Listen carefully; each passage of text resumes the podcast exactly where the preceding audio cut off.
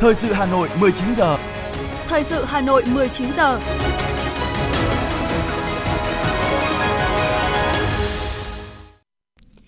Kính chào quý vị và các bạn. Bây giờ là chương trình thời sự của Đài Phát thanh và Truyền hình Hà Nội, phát trực tiếp trên sóng phát thanh. Tối nay chủ nhật ngày 30 tháng 10 năm 2022, chương trình có những nội dung chính sau đây.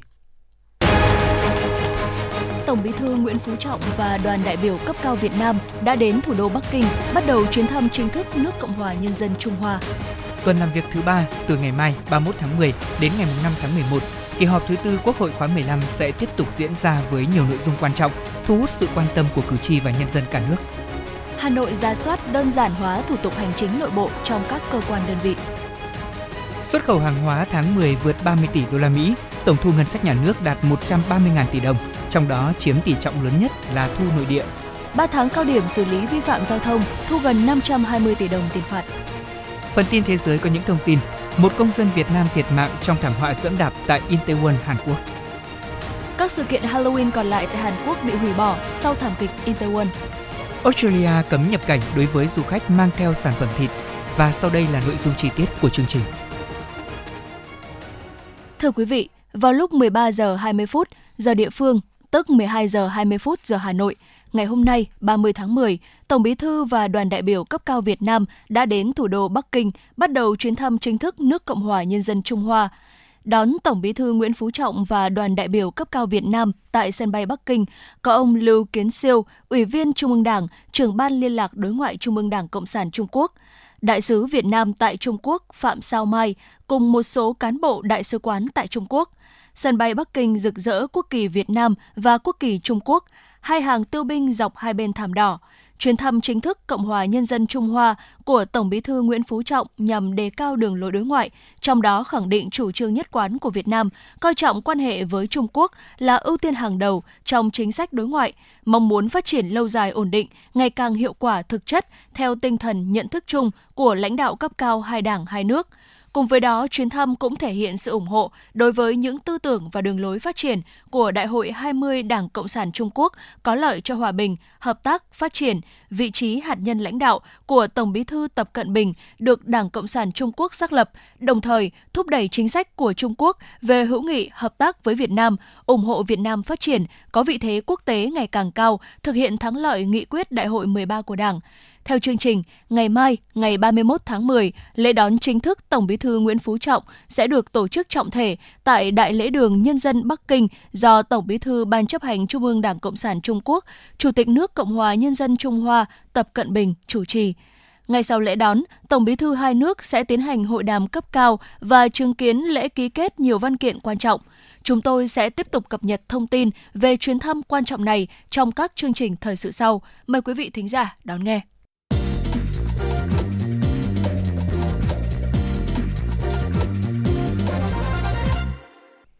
Thưa quý vị và các bạn, tuần làm việc thứ ba từ ngày mai 31 tháng 10 đến ngày mùng 5 tháng 11 của kỳ họp thứ tư Quốc hội khóa 15 sẽ diễn ra nhiều nội dung quan trọng, thu hút sự quan tâm của cử tri và nhân dân cả nước. Điểm nhấn nổi bật trong tuần làm việc này là hoạt động chất vấn và trả lời chất vấn trước Quốc hội. Đây là nội dung đặc biệt quan trọng trong chương trình làm việc của Quốc hội, thu hút sự quan tâm theo dõi của đông đảo cử tri và nhân dân. Phiên chất vấn diễn ra từ ngày mùng 3 tháng 11 đến ngày mùng 5 tháng 11. Các nhóm vấn đề được Quốc hội lựa chọn chất vấn đó là xây dựng, nội vụ, thông tin và truyền thông, thanh tra. Cuối phiên chất vấn, Thủ tướng Chính phủ Phạm Minh Chính sẽ làm rõ các vấn đề có liên quan và trả lời chất vấn của đại biểu Quốc hội. Các phiên chất vấn được truyền hình, phát thanh trực tiếp để cử tri và nhân dân theo dõi. Một nội dung quan trọng khác là Quốc hội thảo luận về việc thực hiện chính sách pháp luật về thực hành tiết kiệm chống lãng phí giai đoạn 2016-2021 và dự án luật đất đai sửa đổi dự thảo luật đất đai sửa đổi đã thể chế các định hướng trong văn kiện Đại hội 13 của Đảng, các nghị quyết kết luận của Đảng và của Quốc hội. Đặc biệt đã thể chế hóa 3 mục tiêu tổng quát, 6 mục tiêu cụ thể, 6 nhóm giải pháp, 8 nhóm chính sách lớn tại nghị quyết số 18 NQTVK của Ban chấp hành Trung ương và giải quyết các vấn đề đặt ra từ thực tiễn phù hợp với xu thế phát triển. Bố cục của dự thảo luật gồm có 16 chương, 245 điều, trong đó giữ nguyên 28 điều, sửa đổi bổ sung 184 điều, bổ sung mới 41 điều, bãi bỏ 8 điều.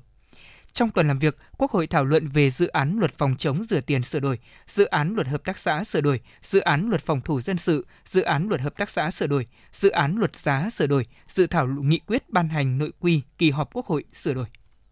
Thưa quý vị và các bạn, trong phiên thảo luận về tình hình kinh tế xã hội đầu tiên tại kỳ họp thứ tư Quốc hội khóa 15, nhiều đại biểu đóng góp ý kiến về tình trạng công chức viên chức xin nghỉ việc hoặc chuyển sang khu vực tư nhân gia tăng, đặc biệt trong lĩnh vực giáo dục và y tế. Điều đáng lo ngại là trong một thời gian ngắn, chuyện công chức viên chức nghỉ việc, chuyển dịch lao động từ khu vực công sang tư nhân với số lượng lớn ồ ạt và chưa có dấu hiệu dừng là điều không bình thường, đòi hỏi phải có giải pháp để tháo gỡ vấn đề này. Tính từ thời điểm 1 tháng 1 năm 2020 đến 30 tháng 6 năm 2022, theo thống kê của 63 tỉnh thành, các bộ ngành cho thấy số công chức viên chức nghỉ việc, thôi việc là 39.552 người, trong đó chủ yếu là viên chức chiếm tỷ lệ đa số, còn công chức chỉ chiếm 1,63%. Cụ thể, số công chức có hơn 4.000 người, còn viên chức là 35.523 người, chiếm 1,98%. Trong số công chức viên chức nghỉ việc, chủ yếu rơi vào hai ngành giáo dục và y tế. Đại biểu Nguyễn Thị Thủy đoàn Bắc Cạn cho biết.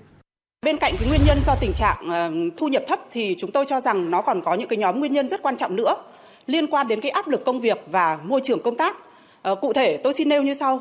Ờ, hiện nay thì hầu hết các bệnh viện công đều trong ở trong tình trạng là quá tải. Lấy ví dụ như là bệnh viện Bạch Mai, mỗi ngày có khoảng 9.000 bệnh 9.000 người bệnh đến khám và có khoảng 4.000 bệnh nhân đang điều trị nội trú. Và nhiều bệnh viện thì y bác sĩ phải có mặt từ 6 giờ sáng để bắt đầu thăm khám cho bệnh nhân. Mỗi ngày, mỗi bác sĩ có thể khám vài chục, thậm chí là cả trăm bệnh nhân, cho nên là rất là áp lực. Và nhiều bác sĩ cho biết là do thường xuyên phải làm việc quá tải,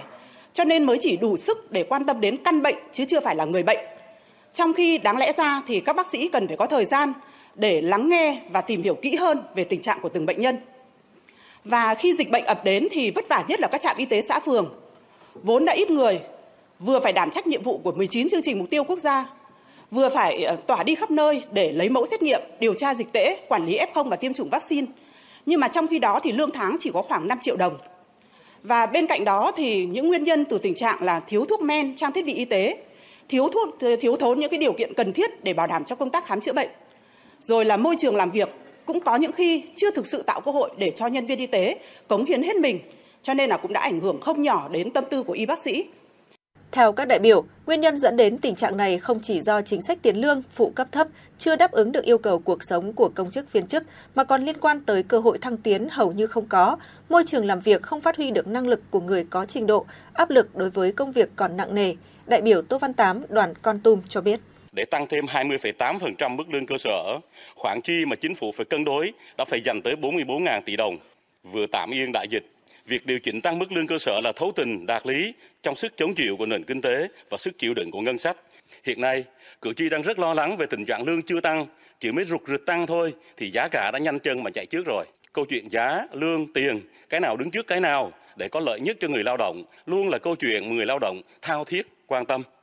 Lương bổng luôn bị rớt lại phía sau trong cuộc đua với giá cả thị trường. Giá xăng tăng, giá thực phẩm tăng, phí dịch vụ tăng, phí đại học tăng, vân vân tất cả đã dồn gánh nặng lên đôi vai người lao động, chen chân vào và chi phối từng bữa cơm hàng ngày của mỗi gia đình họ.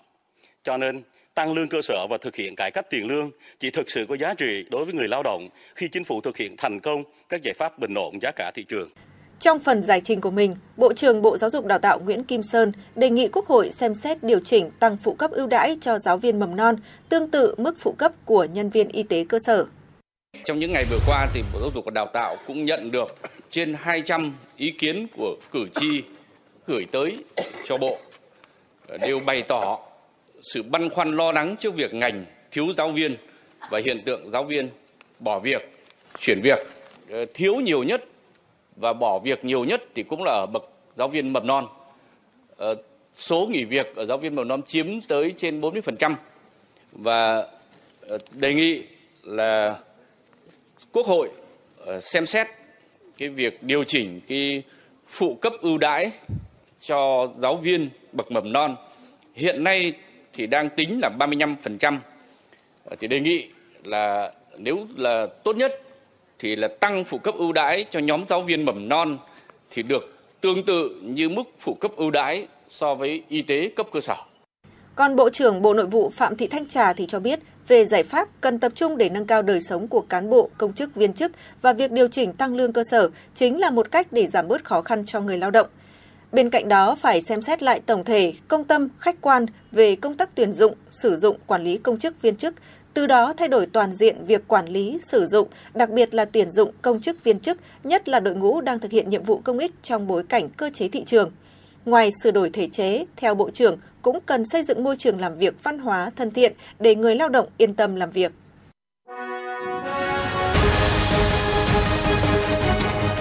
Thời sự Hà Nội, nhanh, chính xác, tương tác cao. Thời sự Hà Nội, nhanh, chính xác, tương tác cao.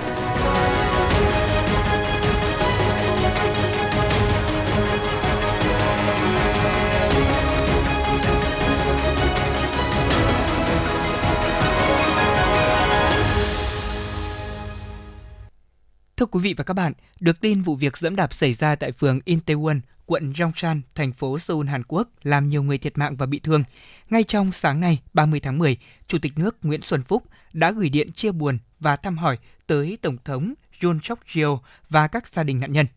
Theo thống kê mới nhất, có ít nhất 151 người đã thiệt mạng trong vụ dẫm đạp xảy ra vào đêm qua 29 tháng 10 tại khu phố đêm Incheon ở thủ đô Seoul, Hàn Quốc. Đây là thảm kịch đau thương khi hầu hết những nạn nhân bị cướp đi sinh mạng ở độ tuổi thanh thiếu niên. Liên quan đến vụ việc trên, Đại sứ quán Việt Nam tại Hàn Quốc xác nhận một công dân Việt Nam đã thiệt mạng trong thảm họa này. Cụ thể, ngay sau khi nhận được thông tin từ Cảnh sát Quốc gia Hàn Quốc, Đại sứ quán Việt Nam tại Hàn Quốc đã làm việc với các cơ quan chức năng nước sở tại để xác minh thông tin nhân thân của công dân thiệt mạng, yêu cầu phía Hàn Quốc khẩn trương điều tra nguyên nhân vụ việc, triển khai các biện pháp bảo hộ công dân cần thiết, bảo vệ quyền và lợi ích hợp pháp của công dân Việt Nam. Cục lãnh sự, Bộ Ngoại giao Việt Nam cũng đang phối hợp với các cơ quan chức năng trong nước để xác minh nhân thân công dân và xử lý các vấn đề hậu sự. Công dân Việt Nam trong trường hợp cần trợ giúp có thể liên hệ với Tổng đài Bảo hộ Công dân, Bộ Ngoại giao, cộng 84 981 84 84 84 hoặc qua đường dây nóng cộng 82 10 6315 6618 của Đại sứ quán Việt Nam tại Hàn Quốc.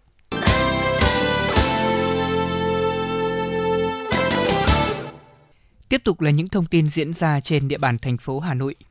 Thưa quý vị và các bạn, trong hai ngày 29 và 30 tháng 10, huyện ủy, hội đồng nhân dân, ủy ban nhân dân và ban tổ chức diễn tập huấn luyện tổ chức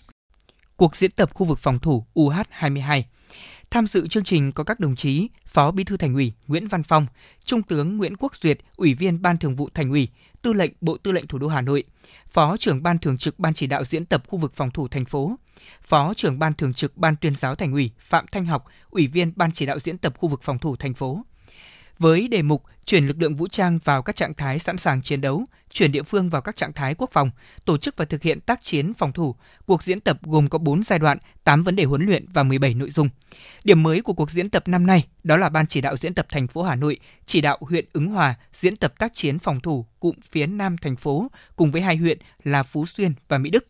Thông qua diễn tập, tiếp tục bồi dưỡng cho từng đồng chí vấn đề cơ bản về xây dựng, hoạt động của khu vực phòng thủ, các trạng thái quốc phòng, hình thái chiến tranh, các tình huống trong chiến đấu. Qua đó nâng cao năng lực hành động, chủ động ứng phó hiệu quả với các tình huống xảy ra tại địa phương.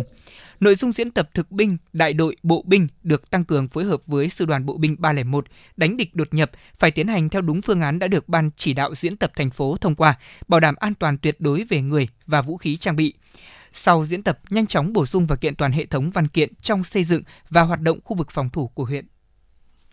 Các sở ngành và tương đương thuộc Ủy ban nhân dân thành phố, Ủy ban nhân dân cấp huyện, Ủy ban nhân dân cấp xã xác định giả soát đơn giản hóa thủ tục hành chính nội bộ là một trong những nhiệm vụ cải cách thủ tục hành chính trọng tâm. Kết quả này là một trong các căn cứ để đánh giá kết quả thực hiện nhiệm vụ cải cách thủ tục hành chính của các đơn vị trong giai đoạn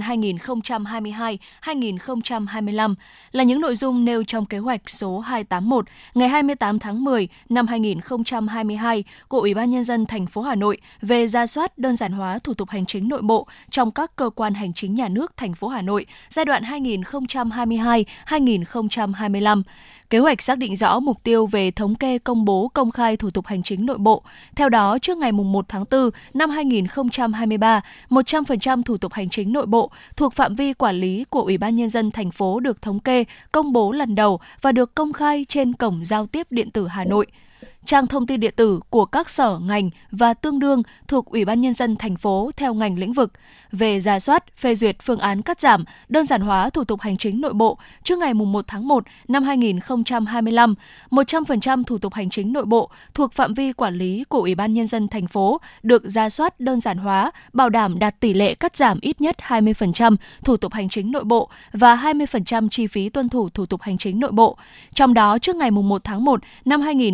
2024, ra soát phê duyệt phương án đơn giản hóa đối với ít nhất 50% thủ tục hành chính nội bộ thuộc phạm vi quản lý của Ủy ban nhân dân thành phố, cắt giảm ít nhất 10% thủ tục hành chính nội bộ và 10% chi phí tuân thủ thủ tục hành chính nội bộ. Trước ngày 1 tháng 1 năm 2025, ra soát phê duyệt phương án đơn giản hóa đối với 100% thủ tục hành chính nội bộ thuộc phạm vi quản lý của Ủy ban nhân dân thành phố, cắt giảm ít nhất 10% thủ tục hành chính nội bộ và 10% chi phí tuân thủ thủ tục hành chính nội bộ. Để làm tốt nhiệm vụ trên, các cơ quan đơn vị tổ chức thực hiện đầy đủ kịp thời thống nhất, khoa học các công việc cụ thể được giao tại kế hoạch này, bảo đảm tiến độ chất lượng và mục tiêu đề ra, tiêu chí cách thức, quy trình thống kê, công bố, công khai, ra soát, đơn giản hóa thủ tục hành chính nội bộ thuộc phạm vi quản lý của Ủy ban nhân dân thành phố, thực hiện thống nhất theo hướng dẫn của Văn phòng Chính phủ.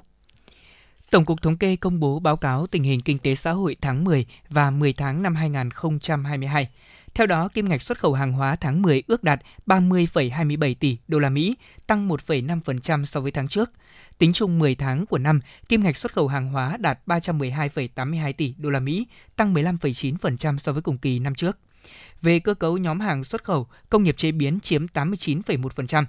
Cán cân thương mại hàng hóa tháng 10 ước tính xuất siêu 2,27 tỷ đô la Mỹ. Tính chung 10 tháng vừa qua, xuất siêu là 9,4 tỷ đô la Mỹ. Số liệu mới nhất cho thấy tổng thu ngân sách nhà nước tháng 10 năm 2022 ước đạt 130.300 tỷ đồng, trong đó chiếm tỷ trọng lớn nhất là thu nội địa. Tính lũy kế thu ngân sách nhà nước 10 tháng đầu năm nay ước tăng 16,2% so với cùng kỳ năm trước, chi ngân sách nhà nước ước tăng 6,3% so với cùng kỳ năm ngoái, đảm bảo nhu cầu phát triển kinh tế xã hội, quốc phòng an ninh, quản lý nhà nước, thanh toán các khoản nợ đến hạn, hỗ trợ người dân gặp khó khăn do dịch COVID-19 và khôi phục sản xuất vùng bị thiệt hại hại do thiên tai dịch bệnh. Tính chung trong 10 tháng, thu nội địa đạt 103,7% dự toán, thu từ dầu thô bằng 232,4% dự toán năm và từ hoạt động xuất nhập khẩu bằng 118,6% dự toán năm. Thưa quý vị và các bạn, nguồn cung xăng dầu là một trong những vấn đề nhận được nhiều sự quan tâm tại buổi họp báo chính phủ thường kỳ diễn ra vào chiều ngày hôm qua. Đại diện của Bộ Công Thương cho biết là sẽ thực hiện hàng loạt các giải pháp để bảo đảm nguồn cung xăng dầu. Về giải pháp căn cơ dài hạn trong thời gian tới, Bộ Công Thương cho biết sẽ cùng với Bộ Tài chính và các bộ ngành tiếp tục ra soát, sửa đổi, bổ sung các quy định hiện hành, đánh giá việc thực hiện quy định và sẽ trình chính phủ để kịp thời điều chỉnh các chi phí trong cơ cấu giá xăng dầu như là chi phí đưa xăng dầu từ nước ngoài về Việt Nam trong công thức tính giá cơ sở. Đối với Bộ Công Thương là đầu mối thì cần tiếp tục phối hợp với các bộ ngành bảo đảm nguồn cung, ra soát các hệ thống phân phối, đại lý kinh doanh xăng dầu trên toàn quốc, yêu cầu quản lý thị trường phối hợp cùng với các lực lượng chức năng xử lý nghiêm các đơn vị và cơ sở không thực hiện các quy định hiện hành về cung ứng xăng dầu. Bộ Tài chính nhấn mạnh hiện đã hoàn toàn chủ động chuẩn bị nguồn lực tài chính cho quyết sách tăng lương cơ sở khi cấp có thẩm quyền thông qua. Cụ thể, Thứ trưởng Bộ Tài chính Nguyễn Đức Chi cho biết, đến thời điểm hiện nay, căn cứ trên yêu cầu cấp thiết về tăng lương cơ sở, chính phủ đã trình với Quốc hội tăng lương cơ sở ở mức 20,8% từ năm 2023. Giải pháp cho việc tăng lương cơ sở sẽ chủ yếu đến từ tăng thu ngân sách và tiết kiệm chi thường xuyên. Theo tính toán của Bộ Tài chính, tổng nhu cầu kinh phí phát sinh bao gồm cả lương hưu, Đối tượng do ngân sách đảm bảo, người có công, các chính sách an sinh xã hội gắn với lương cơ sở sẽ cần khoảng 60.000 tỷ đồng cho chính sách này khi Quốc hội phê duyệt.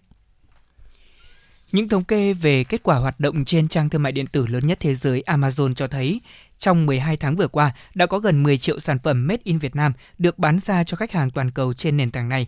Thêm vào đó, số lượng các nhà bán hàng Việt Nam trên nền tảng cũng tăng hơn 80% so với cùng kỳ năm ngoái. Năm ngành hàng bán chạy nhất của các doanh nghiệp Việt Nam trên nền tảng thương mại điện tử này bao gồm dụng cụ nhà bếp, đồ gia dụng, may mặc, sản phẩm chăm sóc sức khỏe và cá nhân, tiện ích gia đình.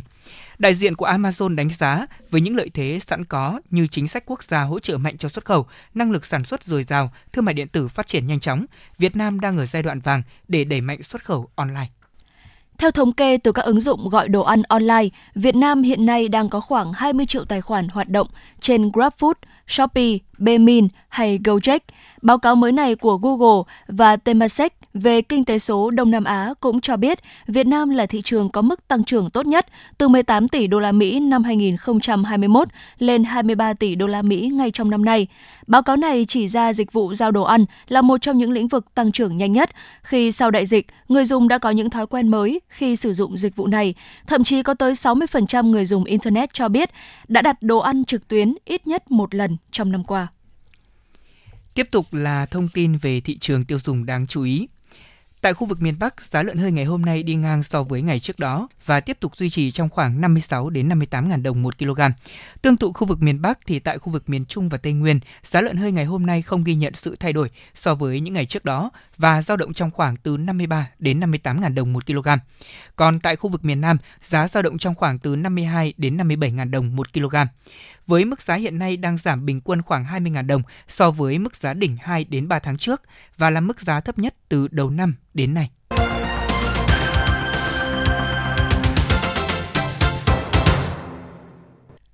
Thưa quý vị và các bạn, nâng cao năng lực lãnh đạo, sức chiến đấu của tổ chức cơ sở Đảng là điểm mấu chốt trong công tác Đảng. Để thực hiện tốt vấn đề này, Nghị quyết Đại hội Đảng bộ huyện ủy Ba Vì lần thứ 23, nhiệm kỳ 2020-2025 đã chỉ đạo các cấp ủy Đảng thực hiện tốt nghị quyết đại hội đề ra, đồng thời từng bước cụ thể hóa để xây dựng Đảng bộ trong sạch vững mạnh. Đảng bộ huyện Ba Vì hiện có 71 tổ chức cơ sở Đảng, 490 chi bộ trực thuộc Đảng ủy cơ sở, với tổng số 15.978 đảng viên. Thực hiện nghị quyết đại hội Đảng bộ các cấp nhiệm kỳ 2020-2025, Đảng bộ huyện Ba Vì luôn xác định nâng cao chất lượng sinh hoạt tri bộ, chất lượng đảng viên là một trong những nhiệm vụ quan trọng trực tiếp góp phần nâng cao chất lượng hoạt động của tổ chức đảng và sức chiến đấu của đội ngũ đảng viên. Bởi vậy, Ban Thường vụ huyện ủy luôn quan tâm, coi trọng công tác giáo dục chính trị tư tưởng cho cán bộ, đảng viên, tích cực đổi mới sinh hoạt tri bộ, phát huy tốt vai trò của đảng viên trong việc đấu tranh tự phê bình và phê bình trong sinh hoạt đảng và trong phong trào phát triển kinh tế xã hội. Đặc biệt, Ba Vì cũng tích cực đẩy mạnh thực hiện chỉ thị số 05 của Bộ Chính trị về tiếp tục đẩy mạnh làm theo tư tưởng đạo đức, phong cách Hồ Chí Minh, có phần đấu tranh phòng chống suy thoái về tư tưởng, chính trị, đạo đức, lối sống tự diễn biến, tự chuyển hóa trong nội bộ. Công tác biên soạn, cung cấp tài liệu tuyên truyền phục vụ sinh hoạt tri bộ được thực hiện thường xuyên, đảm bảo 100% các tri bộ có báo, tạp chí, bản tin của Đảng phục vụ sinh hoạt tri bộ. Công tác giáo dục lý luận chính trị được thực hiện có hiệu quả, hoàn thành kế hoạch, chương trình đề ra, nâng cao nhận thức, trình độ lý luận và năng lực thực tiễn công tác cán bộ đảng viên. Đồng thời, tăng cường công tác xây dựng, tổ chức cơ sở đảng trong sạch vững mạnh, củng cố cơ sở đảng yếu kém, giải quyết các vấn đề phức tạp về an ninh chính trị, trật tự, an toàn xã hội trên địa bàn các xã, thị trấn. Riêng 9 tháng đầu năm nay, công tác xây dựng Đảng, chính quyền tiếp tục được quan tâm chỉ đạo, triển khai thực hiện tốt. Đặc biệt, Ban chấp hành Đảng bộ huyện hướng dẫn, chỉ đạo Đảng ủy cơ sở lãnh đạo, chỉ đạo 100% chi bộ tổ chức thành công Đại hội chi bộ trực thuộc Đảng ủy cơ sở nhiệm kỳ 2022-2025 theo quy định, đảm bảo chất lượng, hiệu quả. Kết nạp mới 252 quần chúng ưu tú vào Đảng, đạt 84% kế hoạch năm. Ông Nguyễn Tiến Tha, Phó Bí thư, Chủ tịch Ủy ban nhân dân xã Minh Quang, huyện Ba Vì cho biết đảng ủy xã sẽ hướng về cơ sở lấy cái sinh hoạt và nâng cao đổi mới hình thức nội dung sinh hoạt tri bộ. Và trong mỗi kỳ sinh hoạt thì tri bộ ấy, thì phải chọn một nội dung chuyên sâu chứ không lấy cái nội dung giàn trải tất cả các lĩnh vực mà phải lãnh đạo. Mỗi kỳ sinh hoạt chi bộ phải chọn một nhiệm vụ trọng tâm tâm và chi ủy phải dự thảo nghị quyết nêu lên để chi bộ bàn thảo rất là kỹ lưỡng để đề ra các cái biện pháp lãnh đạo của nhiệm vụ chính trị của từng đơn vị. Để nâng cao chất lượng tổ chức cơ sở đảng tại xã Vật Lại ngay sau khi triển khai nghị quyết của Đảng về đổi mới và nâng cao chất lượng hệ thống chính trị ở cơ sở, dưới sự lãnh đạo của Đảng ủy, sự điều hành của chính quyền, sự vào cuộc của các tổ chức đoàn thể, vai trò tiên phong gương mẫu của đảng viên ngày càng được phát huy. Các đảng viên luôn vững vàng về chính trị, có lối sống lành mạnh, gắn bó với nhân dân, thực hiện nghiêm túc chế độ tự phê bình và phê bình trong sinh hoạt đảng. Nhiều đảng viên đã phát huy được tính tiên phong trong gương mẫu, đi đầu trong các phong trào thi đua yêu nước của địa phương – làm kinh tế giỏi, làm giàu văn minh, làm giàu cho quê hương. Như đó, chất lượng của các tổ chức cơ sở đảng được nâng lên. Nhiều tổ chức cơ sở đảng trước đây yếu kém đã vươn lên hoàn thành tốt nhiệm vụ và đạt trong sạch vững mạnh nhiều năm liền. Ông Phùng Tiến Tịnh, Phó Bí thư Đảng ủy xã Vật Lại chia sẻ. Để nâng cao cái sức chiến đấu trong đảng, nói đảng bộ xã Vật Lại thường xuyên duy trì ngay từ đầu năm. Thứ nhất là ngay từ đầu năm thì có một kế hoạch cụ thể của đảng ủy. Phân công đảng viên phụ trách từng các lĩnh vực theo cái chức năng nhiệm vụ cụ thể. Đặc biệt là trong xây dựng nông phát triển xây dựng nông thôn mới tập trung xây dựng chuyên đề đặc biệt là xây dựng chuyên đề cơ mô hình là, là xây dựng nông thôn mới. Và trong cái công tác xây dựng đó thì có một phần một phần là cái xây dựng chuyên đề về công tác chuyên về công tác đảng. Thì nổi lên cũng có một số cái chi bộ cụm dân cư thì nổi lên một số cái lĩnh vực về công tác đảng nói chung cũng rất là tốt để tiếp tục củng cố nâng cao năng lực lãnh đạo sức chiến đấu của tổ chức cơ sở đảng, năm 2022, Ban Thường vụ huyện ủy Ba Vì tập trung làm tốt công tác đánh giá, phân loại tổ chức cơ sở đảng, thực hiện tốt chế độ thông tin báo cáo định kỳ, ra soát quy hoạch cán bộ gắn với xây dựng kế hoạch đào tạo, luân chuyển, bổ nhiệm cán bộ theo quy định. Thực hiện nghiêm túc việc cấp ủy viên dự sinh hoạt tại chi bộ cơ sở, tiếp tục đổi mới, nâng cao chất lượng sinh hoạt chi bộ, góp phần thực hiện thắng lợi nghị quyết đại hội Đảng bộ huyện đã đề ra. Thưa quý vị và các bạn, chiều ngày 29 tháng 10, Trung ương Đoàn, Hội đồng đội Trung ương đã tổ chức hội nghị tổng kết nghị quyết Đại hội Đoàn toàn quốc lần thứ 11 về công tác phụ trách đội thiếu niên tiền phong Hồ Chí Minh, bảo vệ chăm sóc và giáo dục thiếu niên nhi đồng nhiệm kỳ 2017-2022. Hội nghị tập trung thảo luận và đóng góp ý kiến vào các báo cáo chuyên đề, tham luận các nội dung về triển khai hiệu quả phong trào thiếu nhi ở Việt Nam, thi đua làm theo năm điều Bác Hồ dạy, phát huy sáng tạo trong triển khai hoạt động truyền thông trong công tác chăm sóc, bảo vệ, giáo dục thiếu niên và nhi đồng, vai trò của tổ chức đội trong việc hỗ trợ xây dựng các điểm sinh hoạt và vui chơi cho thiếu nhi, hoạt động thiết thực hỗ trợ và giúp đỡ thiếu nhi có hoàn cảnh khó khăn và nâng cao hiệu quả công tác phòng chống đuối nước ở trẻ em. Dịp này, Ban chấp hành Trung ương Đoàn, Hội đồng đội Trung ương trao tặng bằng khen cho 30 đơn vị có thành tích xuất sắc tiêu biểu trong công tác đội và phong trào thiếu nhi giai đoạn 2017-2022. Theo báo cáo của Trung tâm Kiểm soát Bệnh tật thành phố Hà Nội, tính đến ngày 28 tháng 10, trên địa bàn thủ đô ghi nhận 9.404 trường hợp mắc sốt xuất huyết. So với cùng kỳ năm ngoái, số mắc tăng 3,3 lần. Riêng trong tuần qua, ghi nhận hơn 1.200 ca mắc và 3 trường hợp tử vong. Từ đầu năm đến nay, toàn thành phố Hà Nội ghi nhận 800 ổ dịch sốt xuất huyết và hiện còn 138 ổ dịch đang hoạt động. Thành phố ghi nhận 12 trường hợp tử vong do bệnh sốt xuất huyết, trong đó một tháng rưỡi qua có tới 8 trường hợp tử vong vì dịch bệnh này. Đây là một trong những địa phương thời gian gần đây có số ca mắc và tử vong ở mức cao trong cả nước. Dự báo đỉnh dịch sốt xuất huyết ở Hà Nội có thể rơi vào trung tuần tháng 11. Các bác sĩ khuyến cáo khi người dân có những biểu hiện sốt, đau đầu, đau mỏi người thì nên đến các cơ sở y tế để khám và làm xét nghiệm. Để nhận được chỉ dẫn chính xác nhất từ phía thầy thuốc, không được tự ý truyền dịch, truyền đạm hoặc dung dịch cao phân tử tại nhà, không tự đi mua thuốc về uống tiếp nối hành trình sống khỏe, sống thanh xuân tại thành phố Hà Nội, thành phố Hồ Chí Minh, Thái Bình. Ngày 29 tháng 10 tại thành phố Hải Phòng, Hội đo lường và bảo vệ quyền lợi người tiêu dùng và Hội Liên hiệp Phụ nữ thành phố Hải Phòng đã tổ chức chương trình Ngày hội sống khỏe, sống thanh xuân cho gần 600 người tiêu dùng, người cao tuổi, hội viên hội phụ nữ với mục tiêu giúp cho người tiêu dùng và người cao tuổi sống vui, sống khỏe, sống thanh xuân. Tại chương trình, đại diện Hội đo lường và bảo vệ quyền lợi người tiêu dùng Hải Phòng đã chia sẻ với người tiêu dùng về quyền và nghĩa vụ của người tiêu dùng, những vấn đề mà người tiêu dùng cần quan tâm. Cũng trong khuôn khổ của chương trình, người tiêu dùng, người cao tuổi tại thành phố Hải Phòng đã được xem nhiều tiết mục biểu diễn văn nghệ đặc sắc thú vị.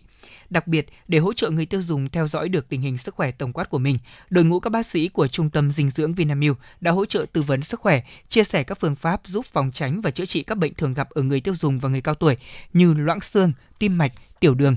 Các hoạt động thiết thực này được người tiêu dùng Hải Phòng đánh giá cao và hưởng ứng nhiệt tình. Vinamilk hiện có nhiều dòng sản phẩm chăm sóc sức khỏe cho người cao tuổi được người tiêu dùng trong cả nước đánh giá cao và tin dùng. Ngoài ra thì Vinamilk hiểu rằng sức khỏe của người bệnh tiểu đường luôn cần được đặc biệt ưu tiên. Đây cũng là chương trình thứ 5 trong hành trình sống khỏe, sống thanh xuân năm nay và cũng là hoạt động tiếp nối hành trình chăm sóc sức khỏe cho một triệu người cao tuổi cả nước mà Vinamilk đã thực hiện trong các năm qua. Tính đến nay thì Vinamilk đã tổ chức các hoạt động cho hơn 500.000 người cao tuổi trên cả nước.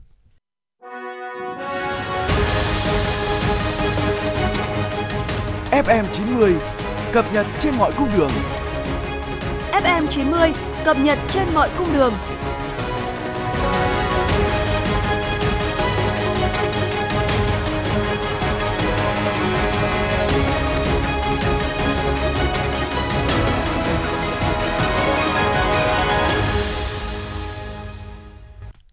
Thưa quý vị và các bạn, thời gian qua tình trạng vi phạm trật tự xây dựng, trật tự an toàn giao thông, trật tự công cộng và vệ sinh môi trường trên địa bàn thành phố diễn ra khá phức tạp. Tình trạng lấn chiếm và tái lấn chiếm lòng đường vỉa hè để kinh doanh buôn bán, cơi nới nhà cửa, treo biển hiệu, pano tuyên truyền, quảng cáo sai quy định xảy ra ở nhiều nơi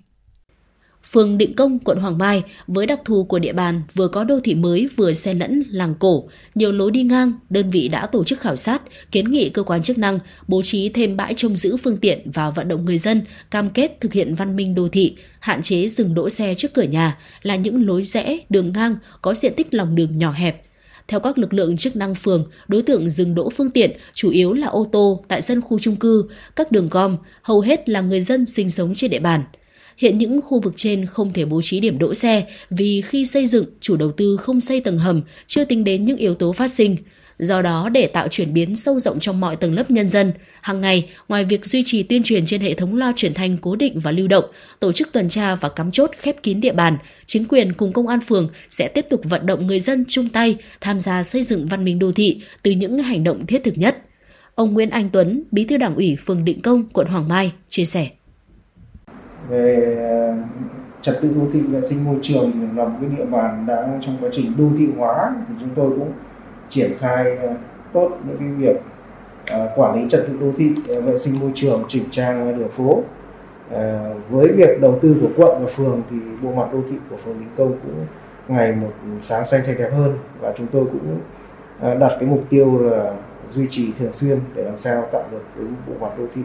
xanh sạch đẹp. Tại quận Thanh Xuân, Ban chỉ đạo 197 quận đã chỉ đạo các lực lượng công an, dân phòng, chính quyền các phường không để tình trạng xe dù bến cóc, các vi phạm về trật tự an toàn giao thông, trật tự đô thị trên địa bàn nổi cộm để người dân báo chí phản ánh. Theo báo cáo của Ban chỉ đạo 197 quận Thanh Xuân, từ đầu năm đến tháng 9 năm 2022, các đơn vị chức năng quận đã giao quyết định xử phạt gần 7.000 trường hợp vi phạm trật tự an toàn giao thông, trật tự đô thị, phạt hành chính hơn 6,3 tỷ đồng. Ông Hoàng Văn Triều, người dân buôn bán phường Thanh Xuân Bắc, chia sẻ. Tôi cam kết là lúc nào tôi cũng để gọn gàng và không để bừa bãi ra ngoài. Trật tự thì nó bảo đảm vệ sinh đường phố tốt quán.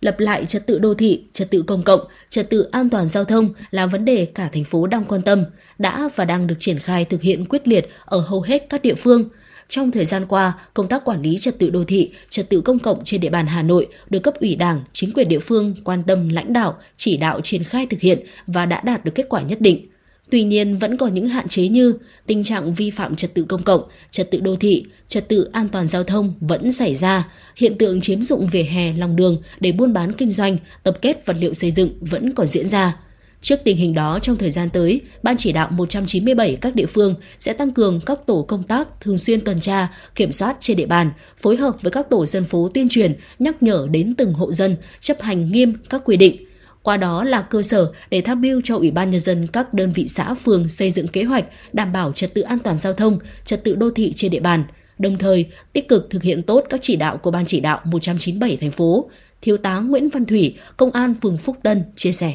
Thì đối với cái đặc điểm địa bàn và phố Hồng Hà thì cũng có một số những khó khăn. Thứ nhất là phố là không có vỉa hè, rất là hẹp. Đấy. Nếu như mà chỉ cần một xe ô tô hoặc là các phương tiện mà mà dừng đỗ thì à, có cái nguy cơ là gây ủn tắc giao thông. Và nếu như không có lực lượng mà à, thường xuyên ở đây để kiểm tra xử lý, nhắc nhở thì à, cái tình hình vi phạm này, nó lại có những cái lại diễn biến à, trở lại. Nên là để mà duy trì và làm tốt à, ổn định địa bàn thì công an phường cũng à, luôn luôn là xác định là những cái điểm à, hồng hà này là những điểm mà chúng ta cần phải tập trung, xử lý thường xuyên, quyết liệt. Thì để đảm bảo cho cái tình hình nó được tốt hơn. Thông qua công tác tuần tra, kiểm soát kết hợp tuyên truyền đã góp phần nâng cao ý thức trách nhiệm của người dân trong việc chấp hành các quy định của pháp luật về lòng đường, về hè, hành lang an toàn giao thông, từ đó duy trì trật tự kỷ cương an toàn giao thông, bảo đảm các tuyến đường thông thoáng, không xảy ra ủn tắc giao thông. Thưa quý vị và các bạn, trước phản ánh về việc nhiều cây xanh trên địa bàn thành phố Hà Nội bị giá sắt của bộ cọc chống thép siết chặt làm biến dạng thân, Sở Xây dựng Hà Nội đã yêu cầu kiểm tra, giả soát, gia cố cọc chống, nới đai hoặc thay đai sắt của cây bóng mát trên địa bàn thành phố, bảo đảm an toàn và mỹ quan đô thị. Cụ thể, Sở Xây dựng đề nghị Ủy ban dân các quận, huyện, thị xã chỉ đạo và đôn đốc các đơn vị được giao quản lý cây bóng mát, tiến hành kiểm tra, giả soát, gia cố cọc chống, nới đai hoặc là thay đai sắt của cây bóng mát. Các đơn vị duy trì cây bóng mát trên các tuyến đường, công viên và vườn hoa cần tăng cường kiểm tra, giả soát, xử lý kịp thời các trường hợp cọc thép bị bung vòng thép, đai thép siết chặt thân cây để đảm bảo cho cây sinh trưởng phát triển, xử lý ngay các trường hợp cây bị mục, cọc gỗ và cọc thép bị hỏng để đảm bảo cảnh quan và không gian xanh đô thị cắt các cành xòa, cành mọc lệch để điều chỉnh và định hướng tán, giúp cây phát triển cân đối, phù hợp với mỹ quan đô thị.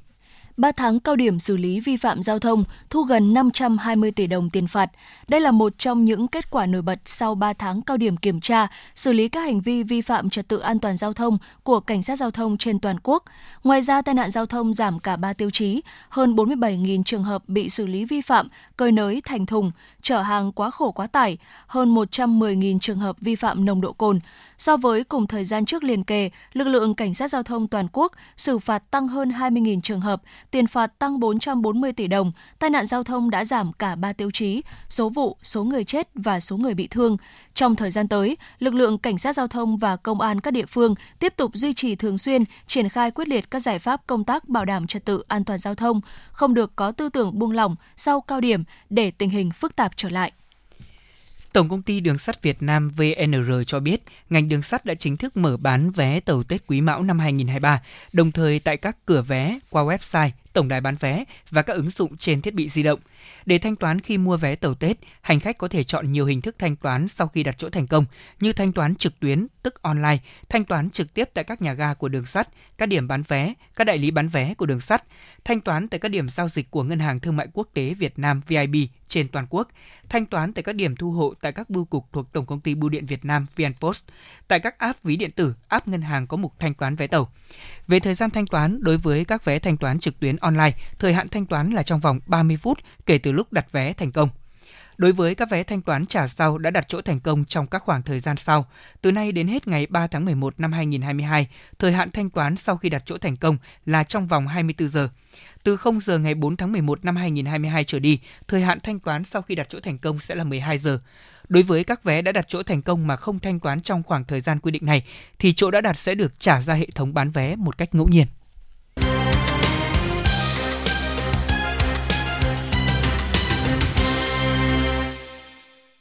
Đẩy mạnh truyền thông về cuộc thi trực tuyến, tìm hiểu các quy định của pháp luật liên quan đến quyền và nghĩa vụ của người Việt Nam ở nước ngoài trên báo chí, cổng trang thông tin điện tử của cơ quan đơn vị chủ động cập nhật tin bài truyền thông về cuộc thi và gửi ban tổ chức cuộc thi để theo dõi, đăng tải trên trang thông tin điện tử của cuộc thi là những nội dung nêu trong công văn số 1130 của Ban tuyên giáo Thành ủy Hà Nội về triển khai cuộc thi trực tuyến, tìm hiểu các quy định của pháp luật liên quan đến quyền và nghĩa vụ của người Việt Nam ở nước ngoài. Cuộc thi này do Bộ Tư pháp tổ chức bắt đầu từ 0 giờ 00 phút ngày 25 tháng 10 năm 2022 đến 24 giờ ngày 25 tháng 11 năm 2022 với hình thức thi trực tuyến trong 30 ngày tại địa chỉ https 2 2 chéo mog.gov.vn gạch chéo cuộc thi trực tuyến và được đặt banner trên cổng thông tin điện tử Bộ Tư pháp và cổng trang thông tin điện tử của một số đơn vị liên quan. Tối qua, lễ hội Tofusai đã được diễn ra tại thủ đô Hà Nội, thu hút đông đảo người dân đến trải nghiệm. Đây là sự kiện chính của dự án văn hóa Nhật Bản mang tên Mame Bento, được thành lập bởi một nhóm sinh viên và học sinh trên địa bàn thành phố Hà Nội với mong muốn lan tỏa những kiến thức và hiểu biết về nét văn hóa truyền thống của Nhật Bản. Sự kiện đã thu hút không chỉ đông đảo người dân thủ đô mà còn cả những người Nhật Bản đang sinh sống và làm việc tại Hà Nội.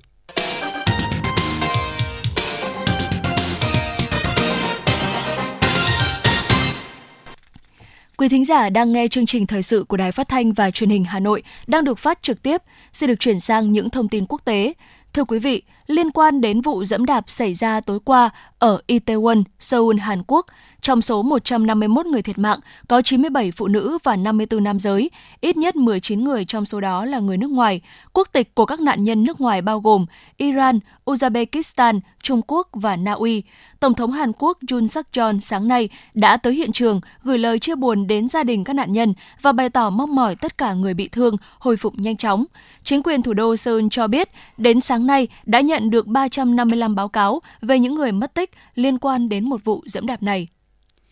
Liên quan đến sự việc này, các bữa tiệc và sự kiện được lên lịch cho ngày cuối tuần Halloween còn lại tại Hàn Quốc đã bị hủy bỏ do hậu quả của thảm kịch đám đông tại Itaewon. Việc hủy bỏ này được cho biết là để ngăn chặn bất kỳ khả năng nào dẫn đến một thảm kịch tương tự như vậy xảy ra lần nữa và quan trọng hơn vì sự tôn trọng đối với số lượng lớn những người đã chết tại thảm kịch đau lòng tại Itaewon. Tổng thống Hàn Quốc đã đưa ra thông báo cho ngày hôm nay 30 tháng 10 về thời gian quốc tang cho đến ngày 5 tháng 11 trước sự kiện đau buồn này. Chuyển sang thông tin khác, Thưa quý vị, Liên minh châu Âu EU đã đóng băng các tài sản của Nga trị giá khoảng 17 tỷ euro, tương đương 16,9 tỷ đô la Mỹ kể từ khi Moscow phát động chiến dịch quân sự đặc biệt tại Ukraine. Đây là thông tin do giới chức của Liên minh châu Âu EU đưa ra. Thủ tướng Trudeau chưa công bố khi nào trái phiếu sẽ được mở bán, trong khi Phó Thủ tướng Canada từ chối cho biết liệu Canada có giới hạn tổng giá trị trái phiếu mà nước này đang ủng hộ hay không. Thủ tướng Canada Justin Trudeau cho biết nước này sẽ phát hành trái phiếu kỳ hạn 5 năm do chính phủ hậu thuẫn để huy động tiền ủng hộ Ukraine. Ngoài ra, thì tuyên bố của Ottawa cho biết Canada dự định áp đặt các biện pháp trừng phạt mới đối với các thành viên của lĩnh vực tư pháp và an ninh Nga, bao gồm các sĩ quan cảnh sát và điều tra viên, công tố viên, thẩm phán và các quan chức nhà tù có liên quan đến các hành vi vi phạm nhân quyền trắng trợn và có hệ thống đối với các nhà lãnh đạo đối lập Nga.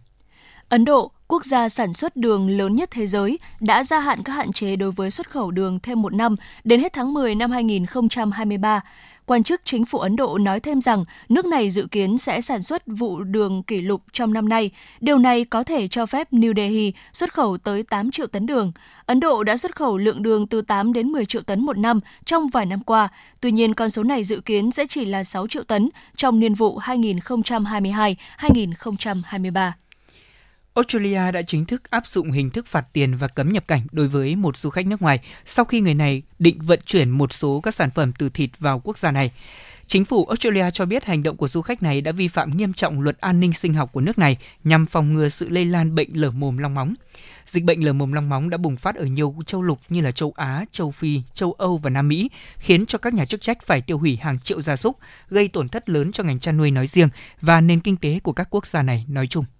Theo thông báo trên trang web của China Southern Airlines, hãng hàng không này đã hủy kế hoạch cho hai máy bay Boeing 737 MAX bay trở lại vào ngày hôm nay 30 tháng 10. Máy bay Boeing 737 MAX đã bị cấm bay vào tháng 3 năm 2019 sau hai vụ tai nạn máy bay chết người ở Indonesia và Ethiopia. Tuy nhiên, dòng máy bay này đã được hoạt động trở lại trên khắp thế giới, ngoại trừ Trung Quốc và Nga, sau khi máy bay được chỉnh sửa và phi công được đào tạo bổ sung. Đầu tháng 10 này, một chuyến bay sử dụng máy bay 737 MAX của hãng hàng không Miat Mongolian Airlines đã hạ cánh xuống thành phố Quảng Châu, đánh dấu chuyến bay thương mại đầu tiên của dòng máy bay này tại Trung Quốc kể từ năm 2019.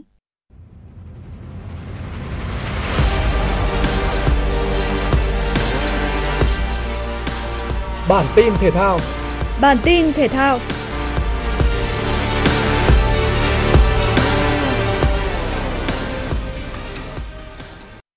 Ở trận đấu sớm là trận cuối giải bóng đá nữ vô địch quốc gia 2022, Thái Nguyên TNT quyết tâm giành chiến thắng trước Hà Nội 2 để có hy vọng lọt vào top 4 chung cuộc. Phút thứ 20, Thùy Trang dứt điểm ở cự ly gần mở tỷ số sau tình huống lộn xộn trong vòng cấm địa. Đến phút 27, Mai Tuyền nhân đôi cách biệt cho đội bóng xứ trẻ. Bước sang hiệp 2, Thùy Trang có pha đánh đầu chuẩn xác ấn định chiến thắng chung cuộc 3-0 cho Thái Nguyên TNT. 3 điểm quý giá giúp đội bóng này vươn lên vị trí thứ tư trên bảng xếp hạng. Khánh Hòa có màn tiếp đón Cần Thơ ở lượt trận cuối giải hạng nhất quốc gia 2022. Mặc dù được đánh giá cao hơn nhưng đội chủ nhà đã bị thủng lưới trước ở phút thứ 12 với pha đánh đầu hiểm hóc của Khắc Khiêm. Tuy nhiên trước khi hiệp một khép lại, Đình Kha đã đưa trận đấu về vạch xuất phát. Phút thứ 58, Quang Minh để bóng chạm tay trong vòng cấm và trên chấm phạt đền. Lê Thanh Bình đã không bỏ lỡ cơ hội để nâng tỷ số lên thành 2-1. Đến phút thứ 72, Hữu Khôi tung ra cú dứt điểm quyết đoán để ấn định chiến thắng với tỷ số 3-1. Qua đó, Khánh Hòa có 42 điểm, về nhì trung cuộc và chính thức giành vé lên chơi ở V-League 2023 sau 3 năm. Trước đó, Khánh Hòa xuống hạng sau khi về chót ở V-League 2019. Ở các trận đấu cùng giờ, Công an Nhân dân thắng Đắk Lắk với tỷ số 2-0. Đội bóng của huấn viên Thạch Bảo Khanh giành chức vô địch giải hạng nhất với 43 điểm và đồng thời góp mặt ở V-League mùa sau. Còn Đắk Lắk sẽ là đội xuống hạng. Họ có cùng 18 điểm với Phù Đồng nhưng thua trong các cuộc đối đầu trực tiếp. Trong khi Quảng Nam giành chiến thắng đậm 3-0 trước Phú Thọ, có 40 điểm nhưng chỉ cán đích thứ ba chung cuộc.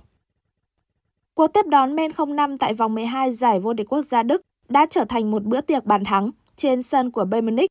Đội chủ nhà ghi 3 bàn lần lượt của Serge Gnabry, Musiala và Sadio Mane. Trong khi đội khách cũng có được một bàn ở cuối hiệp 1 nhờ pha tỏa sáng của Wimmer ở phút bù giờ. Bước sang hiệp 2, các chân sút bên phía Bayern Munich tiếp tục có thêm 3 tình huống lập công nữa được ghi bởi Leon Goretzka, Mathis Tel và Choupo-Moting. Xen giữa là bàn gỡ ở phút 82 của Ivasen bên phía bên 05. Trung cuộc Bayern Munich giành 3 điểm trọn vẹn trên sân nhà với chiến thắng 6-2. Dự báo thời tiết khu vực Hà Nội đêm 30 ngày 31 tháng 10 năm 2022. Trung tâm thành phố Hà Nội đêm không mưa, sáng sớm có sương mù nhẹ, ngày nắng, gió bắc cấp 2, cấp 3, nhiệt độ từ 22 đến 31 độ. Quý vị và các bạn vừa nghe chương trình Thời sự tối của Đài Phát thanh và Truyền hình Hà Nội. Chỉ đạo nội dung Nguyễn Kim Khiêm, chỉ đạo sản xuất Nguyễn Tiến Dũng, tổ chức sản xuất Vương Truyền. Chương trình do biên tập viên Nguyễn Hằng, phát thanh viên Lê Thông Thu Minh cùng kỹ thuật viên Bảo Tuấn thực hiện. Xin chào và hẹn gặp lại quý vị thính giả trong chương trình Thời sự sau.